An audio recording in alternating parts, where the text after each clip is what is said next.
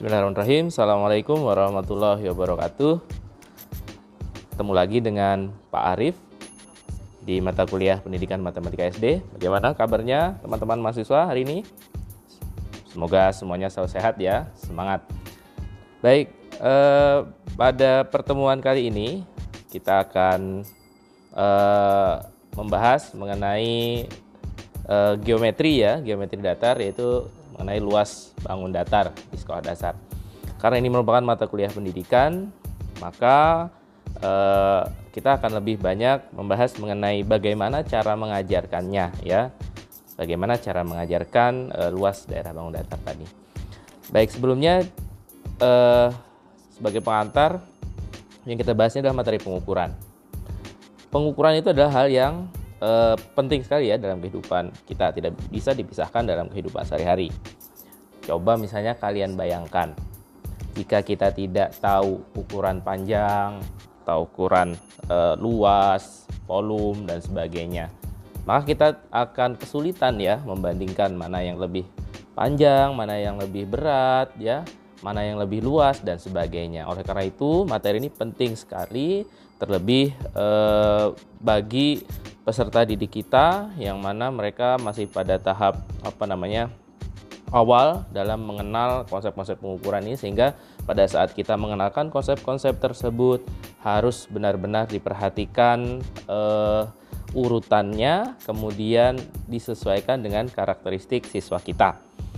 Eh, berikutnya setelah kalian mendengarkan podcast ini harapannya nanti mahasiswa dapat menjelaskan tentang pengertian luas ya. Apa itu luas? Kemudian bagaimana luas-luas uh, bangun datar seperti luas persegi panjang segitiga kemudian trapesium jajar gendang belah ketupat layang-layang hingga nanti lingkaran.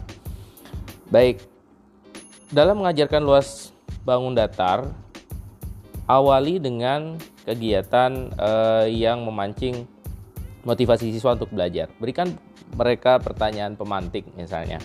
Uh, pernahkah anak-anak melihat uh, meja yang permukaannya ditutupi oleh taplak meja mungkin, kemudian atau pernahkah anak-anak melihat uh, apa namanya sebuah kemasan yang ditutupi oleh suatu bidang. Nah, Konsep luas bisa dikenalkan melalui kegiatan-kegiatan tersebut.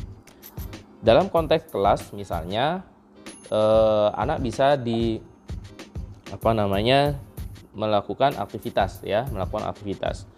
Untuk materi luas ini memang sebaiknya pembelajaran itu eh, harus dilaksanakan menggunakan eh, berbasis aktivitas. Dari aktivitas anak menyimpulkan. Nah, jadi contohnya ya untuk menemukan konsep luas misalnya di kelas ada meja. Nah, meja tersebut anak berikan tugas mereka untuk menutup meja, permukaan meja menggunakan eh, kertas kertas origami misalnya atau kertas apa namanya? kertas biasa ya yang di yang di apa namanya dikondisikan menjadi sebuah persegi misalnya persegi satuan. Lalu anak diminta menghitung nanti Eh, berapa kertas origami yang diperlukan untuk menutup penuh permukaan meja. Nah, jadi dari aktivitas tersebut anak akan mengenal bahwasanya seluas bangun datar itu adalah banyaknya satuan luas yang dapat digunakan untuk menutup secara tepat e, dari daerah tersebut ya, daerah yang ingin kita ukur luasnya. Dalam hal ini meja tadi. Nah, jadi itu konsep dari luas. Berikutnya, kita akan membahas lebih lanjut mengenai luas persegi panjang.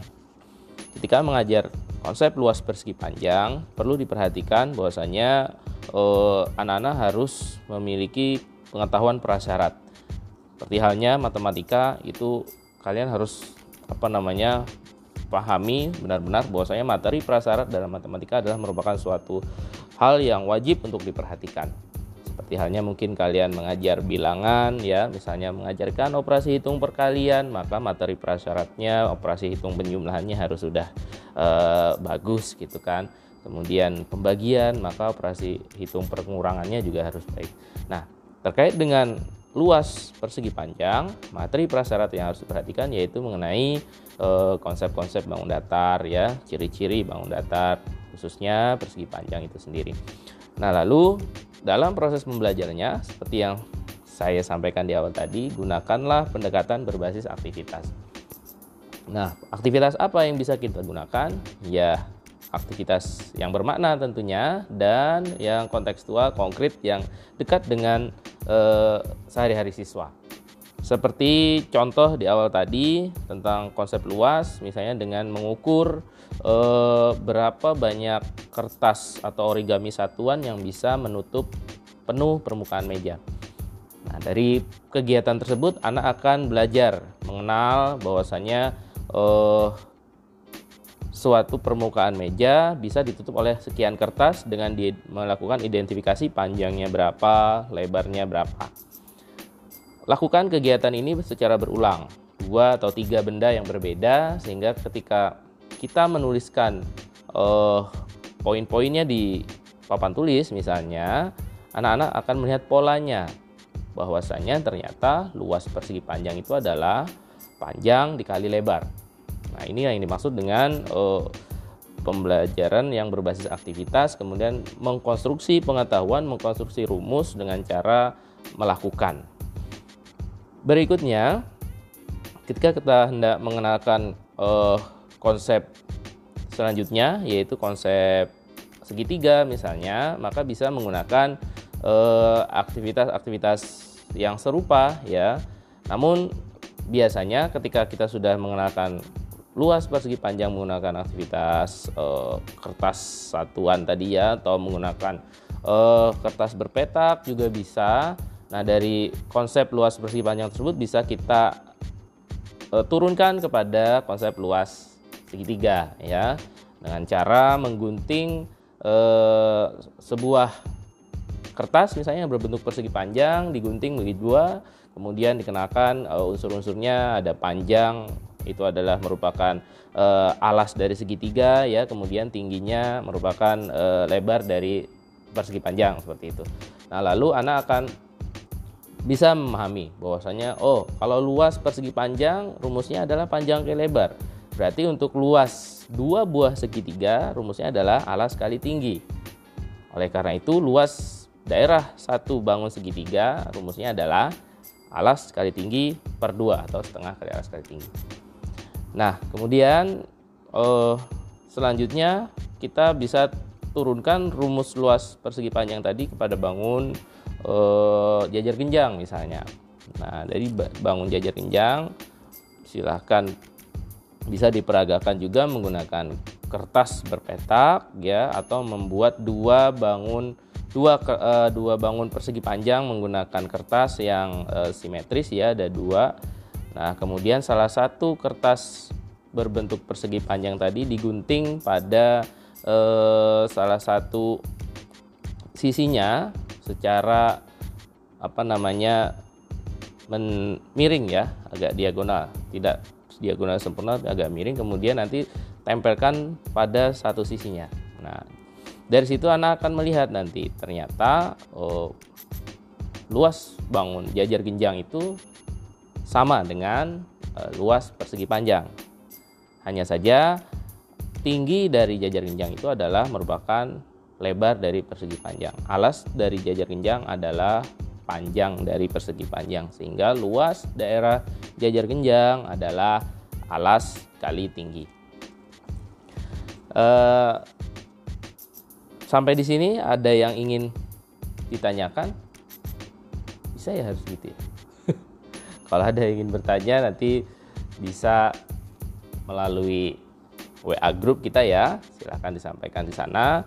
Nanti akan Bapak bahas lagi mengenai hal-hal yang masih belum difahami eh, terkait dengan konsep luas ya, khususnya untuk luas persegi panjang dan luas segitiga serta luas diajak kinjang. Pada pertemuan kali ini Bapak rasa cukup untuk tiga bangun ini ya. Yang perlu diingat sekali lagi dalam kita mengajarkan konsep luas eh, kita harus memperhatikan materi prasyarat, kemudian yang kedua Eh, gunakan pendekatan berbasis aktivitas, mengkonstruksi pengetahuan, tidak hanya drill soal saja, melainkan ada konstruksi pengetahuan serta gunakan eh, media atau alat peraga yang sederhana yang dekat dengan lingkungan siswa. Eh, demikian podcast kita pada hari ini ya. Terima kasih telah menyimak dengan baik apa yang telah saya sampaikan. Sampai jumpa di lain kesempatan.